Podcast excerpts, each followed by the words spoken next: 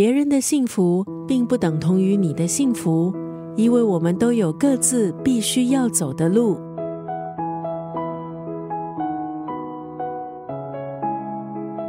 今天在九六三作家语录分享的文字，出自法国十九世纪浪漫主义作家亚历山大·仲马，人们昵称他为“大仲马”。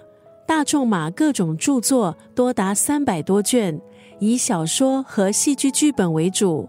他的小说大多以真实的历史作为背景，情节曲折生动，结局也往往出人意料，有历史惊险小说之称。结构清晰，语言生动有力，对话灵活机智，这些构成了大仲马的小说特色。他之后也被誉为通俗小说之王。年轻时的大仲马出于对戏剧事业的向往，二十一岁就只身跑到巴黎。他在公爵秘书处当文书抄写员，解决了住宿和温饱的问题。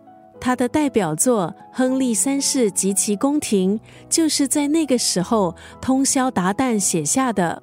今天在九六三作家语录就要分享这位法国文学家的这一段文字：幸福就是一双鞋，合不合适只有自己一个人知道。